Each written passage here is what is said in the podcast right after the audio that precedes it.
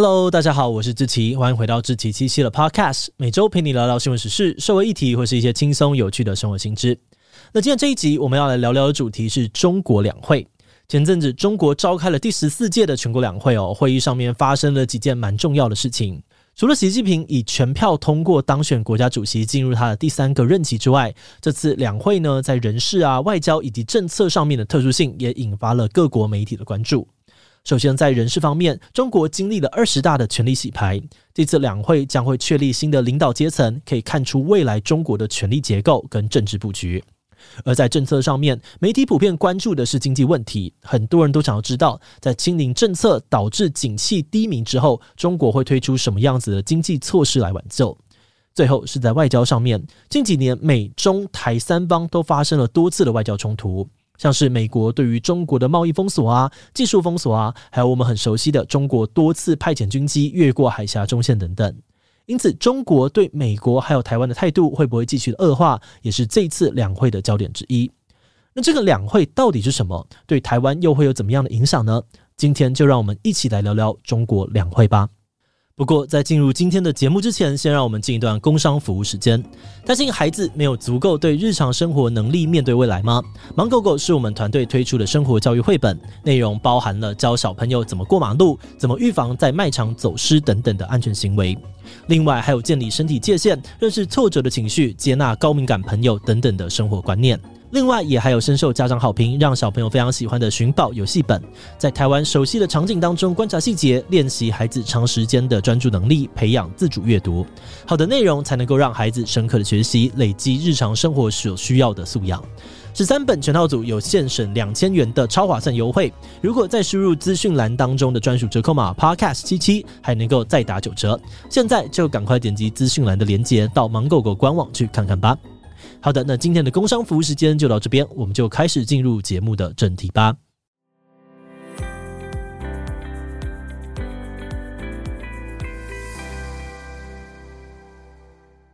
所谓的两会，其实是中国的人民全国代表大会跟中国人民政治协商会议这两个会议的简称。其中，人民全国代表大会由全国人大委员组成，是中国宪法认定的最高国家权力机关，主要负责修宪、立法、选举国家政府主席、审查政策、监督国家预算等等。而第二个中国人民政治协商会议，则是由政协委员组成，他们负责在政策决定前进行讨论、提供意见。那这个两会呢，通常是在每年的三月举行哦，目的是要讨论跟公布今年的政策。另外，他们每五年也会有一些人事变动，要选出新的代表啊、总书记、总理等等重要的职位。因此，国际上面对于两会的关注重点，主要会针对中国内政、外交政策以及新的人事变动三个部分。像是今年对台湾的态度如何啊，或是某个重要的职位是谁的人马坐上去之类的，用这个方式去猜测中国接下来的行动以及内部的权力变化。那么这一次两会在人事上面最重要的变化，就是李克强从总理的位置下台，改由习近平的亲信李强接任。有专家指出，这代表习近平完全掌权的时代真正来临。因为在过去，中国的政治结构很少会有一个人来掌管所有的权力，在他们原本的分配里面，掌管宣传、国安、人事等事务的，通常是中共的总书记，而财政呢跟经济事务通常会由总理来负责。这种权力分享的结构。其实是多年来维持中共运作的重要机制。像是当时习近平接任总书记之后，虽然有非常巨大的权力，可是同时间担任总理的李克强也可以在他的职权内有自己的意志。比如说之前很有名的脱贫政策啊、地摊经济等等，很多就是由李克强主导，不完全都是习近平的想法。不过自从二十大以来，媒体就发现习近平越来越明目张胆的去清洗其他派系的人马。而这一次接任总理的又刚好是他的亲信，所以大家普遍都认为李强应该会成为史上最弱势的总理，很可能只是一个橡皮图章，负责来执行习近平的意志而已。另外，不只是总理哦，这次新上任的委员里面呢，负责主管内政啊、贸易、外交、军事、种族、宗教的人，全部都是所谓的习家军。所以在这一次两会之后，包含了内政、外交、军事、台海关系等等方面，习近平的权力又握得更紧了。而对于这样子的情况，很多人很担心，长期被中国锁定的台湾可能会变得更加的危险。那么这一次的两会当中，中国是怎么样表达对台湾的态度呢？让人有点意外的是，习近平这次两会呢，谈到台湾的篇幅竟然只用了一百一十二个字，内容就是一些老生常谈哦，像是强调要坚持九二共识、一个中国、推进和平统一、反对外部势力干预跟台独分裂活动等等。有分析指出，这次习近平谈到台湾的篇幅跟二零一八年相比，仅仅只有一半。而去年二十大里面，他曾经提到的不排除武力统一，也没有在这一次的谈话当中出现。此外，在李克强卸任前的政策讲话当中呢，也特别的强调，中国应该要寻求对于台湾的经济跟文化交流，并奉行有利于福祉的政策。这些现象都让许多的专家认为，中国目前的策略走向可能是要透过更多的交流来达成和平统一。所以近期内两岸之间的紧张关系有可能会比较缓和。不过，也有人提醒，虽然 COVID-19 疫情重挫了中国的经济，但中国今年的军事费用还是增加了七点二 percent。而且他们还在两会当中推出了立法法的修正草案，宣布在紧急状况之下，立法机构可以快速的立法或是修改法律。所以有人推测，中国其实并没有放弃武统台湾，他们甚至持续的在做相关准备，在未来还是可能会发动战争。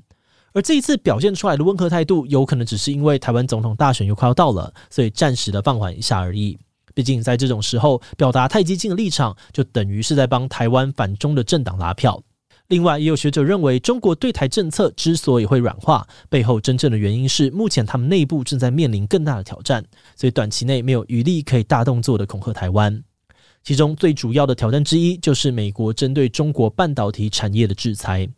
二零二二年的八月呢，美国通过了晶片禁令，禁止美国以及使用美国设备的国家把相对高阶的晶片以及制造晶片的设备卖给中国。这个禁令等于是直接掐住了中国半导体产业的咽喉。此外，今年的二月呢，疑似中国建里的气球飞越美国本土的事件，又让中美关系进一步的恶化。报道指出，在这次两会当中，中国进一步的展现了对于美国的强硬态度。过去，习近平在提到美国的时候，大多会用某些国家或者西方国家来代替，但这次却罕见的直接点名美国。他说，以美国为首的西方国家对中国实施了全方面的遏制、围堵、打压，为中国带来了前所未有的严峻挑战。而中国外交部长秦刚这次也明确地表示，如果美国继续打压，那中美势必会陷入冲突对抗的状态。不过，在对美国态度强硬的同时，中国也希望透过外交手段寻求其他国家的支持。像是今年中国政府的外交经费就大幅增长了十二点二 percent。分析指出，哦，中国的外交策略目前有两个动向：一是举办第三届“一带一路”国际合作高峰论坛，加强对于周边国家的援助跟宣传。而另外一个则是出访法国啊、意大利等欧洲国家，积极的推动中欧全面投资协定，希望呢在经济上面与欧盟达成合作，减少被美国封锁的影响。好的，那除了我们外部比较关心的两岸跟外交策略之外，两会中也宣布了内政相关的政策。从这些政策当中，外界也能够稍微的推测，接下来中国内部的局势可能会出现什么样子的变化。比如说，近几年受到疫情清零政策、乌俄战争、美国制裁等等的因素影响，中国 GDP 增加的速度放慢很多，去年更是下滑到只有三 percent。在防疫解封之后，官方设定的经济成长率也只有五 percent，比外界预估的六到八 percent 还要低一些。有的人就推测，中国对于经济成长的保守态度，可能跟两会当中通过的党和国家机构改革方案法案有关。这个法案列举了十三点关于党政机关的改革，主要可以分为金融、科技跟社会安全等三个面向。在金融的方面，中国将设立国家金融监督管理总局，专门负责监管证券以外的金融业务。而中国的央行人民银行也将取消省级以下的分行。在科技方面呢，他们也会重新的组建科技部，并且设立中央科技委员会、国家数位局、知识产权局等等，把科技发展的分工划得更细，集中更多的资源来投入相关的工作。那最后则是社会福利方面，这里将会强化老年工作的体制，加强贫穷人口的监测跟协助。而根据分析指出，这三个面向的共同关键字都是所谓的安全。关于金融体系的改革呢，是为了让管理权往中央集中，避免像是河南银行挤兑啊、恒大地产债危机等事件再度的发生，确保金融安全。而科技委员会的重组呢，只是为了让中国有更好的科技发展，减少美国科技封锁带来的影响。这是内政上面的安全。最后，在社会福利上面，把重点放在老年人跟贫穷人口，也是为了要确保内政的稳定，维护统治上面的安全。因此，许多专家推测，在习近平第三次任期，他将会更加的看重中国内部统治的稳定性，也将进一步的收拢权力，全方位的加强控制。节目的最后，也想要来聊聊我们制作这集的想法。其实这一次中国的两会，不管是大方向的这个人事布局啊，还是内部的政策走向，都不算是有什么太出人意料的地方。所以我们觉得，尽管看起来中国呢短期内武力犯台的可能性降低了，但这有可能只是一连串时事下的暂时状况，未来的变数还需要一定时间的观察。那我们觉得，中国地方政府的财政状况呢，就是接下来可以持续关注的重点之一。毕竟在防疫的期间，中国因为清零政策，地方政府增加了许多防疫支出；而在解封之后，中国政府的各种政策又让地方政府的收入大幅的减少，面临着巨大的财务危机。去年的未偿还债务呢，已经超过了总收入的一百二十 percent，有三分之一的主要城市连支付利息都很困难。这些问题如果没有处理，那地方政府在财务吃紧的情况之下，势必呢也会减少公共建设跟社会福利，然后引发各种动荡。像是近期武汉啊、大连跟广州等等城市，就因为医疗保险被削减，爆发了抗议活动。而在民怨加深的情况之下，习近平有可能就会透过各种方式来转移内部的矛盾。像是透过武力威胁台湾，就是有可能会采取的选择之一。不过这个部分到底会怎么发展呢？还是要等之后再来继续观察了。好的，那我们今天关于中国两会的介绍就先到这边。如果你喜欢我们的内容，可以按下最终的订阅。另外，我们在更早之前的 EP 九十五也跟大家介绍过中国另外一个非常重要的会议二十大。当时这个会议上面呢，打破了很多中共的政治惯例，让习近平成为了毛泽东以来在位时间最长的人。另外呢，还发生了前中国领导人胡锦涛被带出会场的插曲，引发了非常多的议论。如果你对这个议题感兴趣，我们会把这一集放在后面，我很欢迎你留下来继续收听。那我们今天这集中国两会就到这里，我们就稍微休息一下，再见喽。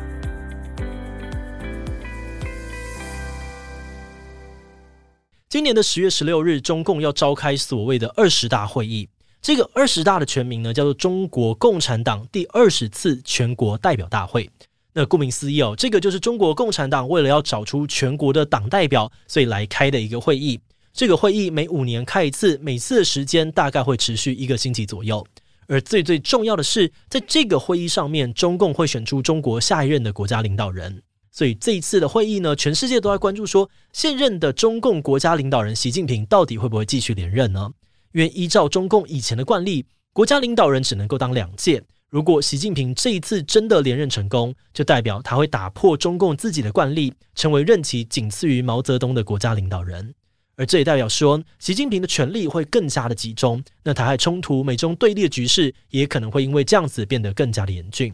而且根据媒体的报道，习近平本人似乎也非常的看重这一次的二十大。像是前阵子习近平在疫情之后呢，久违的出访国外，结果没有多久又决定提前回国。很多的专家呢就在猜测哦，这可能是因为习近平需要稳住国内的局势，确保自己可以顺利的连任。那究竟在中国的政治体制之下，新的国家领导人是怎么选出来的？这一次的二十大跟以前有什么不同？还有为什么很多媒体会推测说习近平应该是确定会连任了呢？今天就让我们一起来聊聊中共二十大，还有习近平的连任之路吧。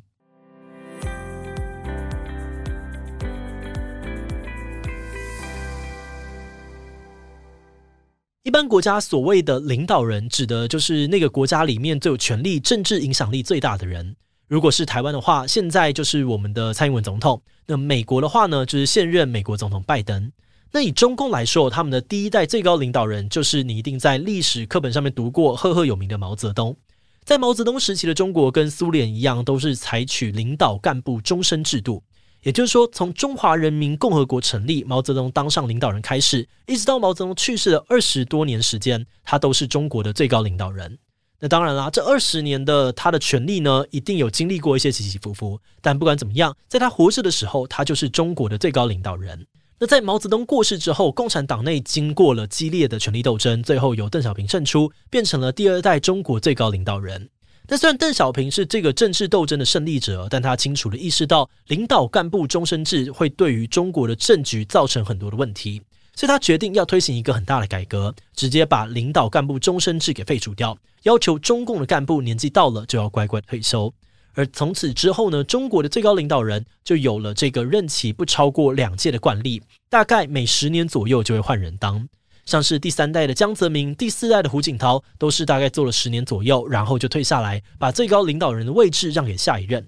啊。不过这边也要稍微补充一下，其实我们在讲的中国最高领导人，并不是一个官方的称呼，也不是一个正式的职位。举例来说，毛泽东是最高领导人的年代，他同时担任了共产党主席跟国家主席的位置。但是在他的执政期间，其实也曾经有其他人担任过国家主席。而第二任的邓小平呢，就更特别了。邓小平虽然是最高领导人，但他其实完全没有当过国家主席，也没有当过党的最高职位。所以你可能会发现，在中国的这个政治里面呢，共产党主席、国家主席、最高领导人其实是不太一样的概念。但是你也知道，因为中国党跟国家的关系非常的密切，所以中国的最高领导人大多呢也会同时有好几个党的职位，以及好几个国家的职位，反正就是身兼数职。而且最近几代的这个中国最高领导人呢，会担任的职位也开始固定下来了。我们拿习近平来举例的话，他目前总共有四个最重要的职务。第一，他是中国共产党的总书记，这是党的职位；第二，他是中国共产党的军事委员会主席，这也是党的职位；第三，他是中华人民共和国的国家主席，这是国家的职务；第四，他是中华人民共和国的军事委员会主席，这部分也是属于国家的管位。在这四个职位里面，我们会发现说有两个其实都是军事委员会主席，一个是党的，一个是国家的。而这个位置呢，简称叫做军委主席。那如果一个人同时担任军委主席、国家主席、总书记三个职位，就等于说他同时掌握了军事的力量、国家权力，还有共产党内部的权力，三位一体。所以这个人呢，当然就会被认定是中国最高领导人。像是最近三十年来的中国最高领导人身上都会同时担任这三个关键的职位。啊，不过虽然这几个职位都可以说是中国政坛的巅峰哦，但重要性还是分高低的。因为中国是以党领政，用政党带领政治的国家，再加上中共已经没有党主席的职位哦，所以掌握中国共产党最高权力的总书记，一般就会被认为是中国政治最重要的职位。那说到这里，可能就知道说为什么这次二十大会议那么重要了，因为二十大的重点就是要决定下一任的总书记是谁。中国的二十大呢，在十月十六日召开哦，大概会有两千三百位的共产党代表集合来到北京开会，而这两千三百名的党代表是在最近半年内从全国党员当中挑选出来的人选。他们最一开始是从各个选区提出候选名单，然后再由各个选区进行投票，多半是同额竞选，也有呢小部分是差额竞选。那我们这边哦就不另外细讲同额竞选跟差额竞选的差异，你只要抓到一个点哦，就是选出来的就一定呢都是这个中国共产党人，这样子就可以了。好的，那回到习近平哦，他要争取连任的第一步就是要当选二十大代表。那以目前来说，所有的党代表呢都已经选出来了。习近平这一次呢是在广西的选区以百分之百的得票率当选成为二十大代表。那接下来他迈向连任的第二步就是要在二十大开会期间连任中央委员。也就是更核心的小圈圈，人数大概只有四百人。那选出了中央委员之后，这些中央委员们会在二十大结束的隔天又召开一个叫做一中全会的会议。而这个一中全会跟一中间没有关系哦，它的意思呢是中央委员会第一次全体会议。在这个会议上面呢，这些中央委员们又要再选出更核心的成员，也就是中央政治局委员，人数总共只有二十五人。然后这二十五人里面呢，又要再推选出七个政治局常务委员。这七个政治局常委呢，就是中国政治的七巨头，代表整个中国权力金字塔的最巅峰啊。不过，七巨头之间的地位也不是平起平坐的哦，他们是有排名顺序的。所以，在中国，不管是电视报道还是报章杂志上面，如果有讲到他们，都会严格的依照顺序来排列。以之前的十九大来举例，七巨头的排名呢，由高到低哦，分别是习近平、李克强、栗战书、汪洋、王沪宁、赵乐际以及韩正。基本上从这个排名呢，就可以看出他们地位的高低。那习近平当然是排在第一名。好的，那七个常务委员有了，中央委员会呢，就会再从这七个常务委员里面选出唯一的总书记。所以习近平要连任呢，现在就是要继续的被一步一步选为政治局委员、政治局常委以及总书记。那这一连串看下来哦，你可能会觉得说，哎，这些职位原来都是一层一层投票选出来的，那感觉中共也没有想象中独裁啊。那关于这一点，其实是有些争议的。大部分的外国媒体呢都认为哦，那些看起来在投票的中央委员其实并没有真正的决定权，谁会成为政治局委员、常委、总书记，名单应该早在会议之前就全部安排好了。所以中共的选举跟我们普遍认知的选举不太一样，像是在台湾票没有开完，我们可能都不太能够确定最后当选这个总统的是谁。但是在中国，如果事前看不出什么太明显局势变化的迹象，那很多人推测说，习近平基本上是稳了，有很大的几率会连任。因为如果他要被换掉的话，现在的风向应该会很明显的吹下继位者，但看起来没有。所以呢，如果没有什么惊天动地的意外，他应该就是会连任了。那如果习近平真的连任成功，他就会进入第三任的总书记任期。这件事情之所以很重要，是因为在毛泽东过世之后，就没有任何中国最高领导人做过这件事情。因此，这次突破呢，也会打破以前学者们所谓的政治的中国模式，为世界局势带来很多的新变数。诶，那这个政治的中国模式是什么意思呢？我们这边也来稍微的介绍一下。这个概念来自于一位叫做贝淡宁的学者，他认为说，政治的中国模式是一种贤能政治，可以确保有能力的人来集体执政。意思是说呢，中国的政治虽然跟我们一般人认知的民主制度不同，但是中国呢也有自己的一套制度跟规范，可以确保权力不会一直握在同一个人手中，而是会不断的转移，避免太过独裁的问题。像是在习近平之前的江泽民还有胡锦涛，他们都只担任了两任的总书记，而且他们在第二任的任期期间呢，就会开始培养接班人，把自己手上的权力给传出去。所以简单来说呢，就是当权者都会提早开始培养接班人，不会说自己一路当到底，后续都没有准备。而且中国呢，虽然有最高领导人这一个人哦，但还是有很多研究政治的专家们表示，中国实际上更像是一种集体领导。虽然有一个人的权力特别的大，但其他人也是可以制衡这个人，共同参与决策的。而除此之外呢，政治局常委也有一个非常有名但不成文的规定，叫做七上八下。也就是说，在选常委的时候，六十七岁以下的人，OK，你可以继续当；但六十八岁以上的老人呢，就要被强迫退休，不能够再当常委。这个惯例呢，就是为了要确保不会有人一直霸占位子不走。所以，虽然我们从台湾视角去看，会觉得中国的制度好像很独裁，但他们实际上有一套自己的运作制度，会淘汰掉太老的、握有权力太久的人，达到权力不断转移的目的。但这一次，习近平的状况就不同了。因为习近平今年六十九岁，已经超过了刚刚讲七上八下六十八岁要退休的你，甚至再加上早在几年以前，习近平似乎就已经开始为连任铺路，没有要培养下一代领导人的意思。因为之前的接班人大概都是五十几岁的时候就会选上政治局常委，比如以习近平来说，他当年是五十四岁选上的，可是上一届十九大的政治局常委呢，却已经全部都是六十几岁了，没有人看起来像是接班人。而习近平也没有像自己的前任们一样呢，有明显想要拉拔谁的感觉。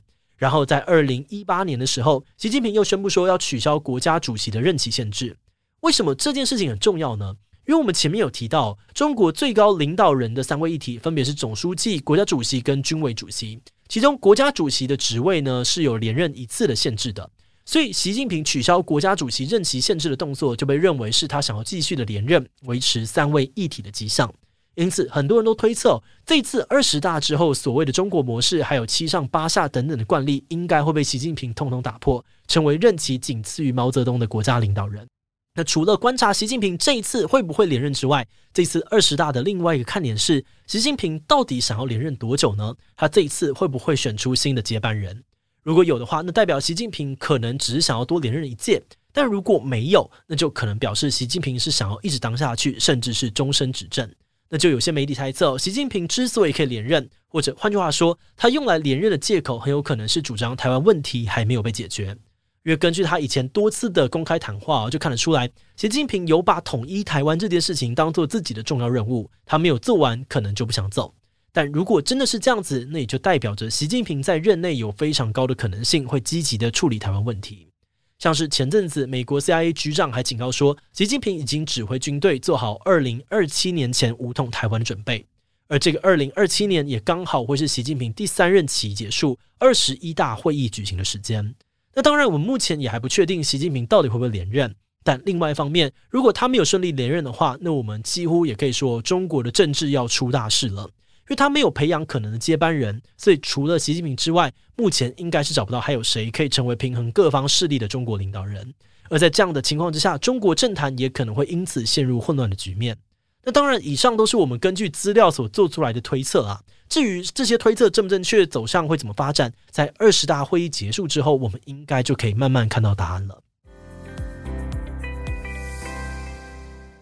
节目的最后，也想要来聊我们制作这一集的想法。我们团队在看了很多二十大相关的报道之后，好像也终于能够理解为什么多数的媒体会认为习近平连任的可能性很高，国家权力也可能越来越集中在他身上。不过，我们直觉会担心的点是，一个人坐在权力大位上面坐得越久，他越可能跟真正基层人民的声音脱节，也很有可能会越来越听不到真心的建议。所以，如果他真的打破以前的惯例，成功连任，那我们也可以想象，中国对于香港、台湾跟美国的政策，也很有可能会慢慢的走向极端。也许有一天，我们身为台湾人，会被迫面临需要认真思考如何守护家园的问题。那虽然二十大会议跟习近平连任并不是台湾的政治大事哦，但它势必会影响到台湾跟中国的关系，因此还是非常值得我们密切留意的。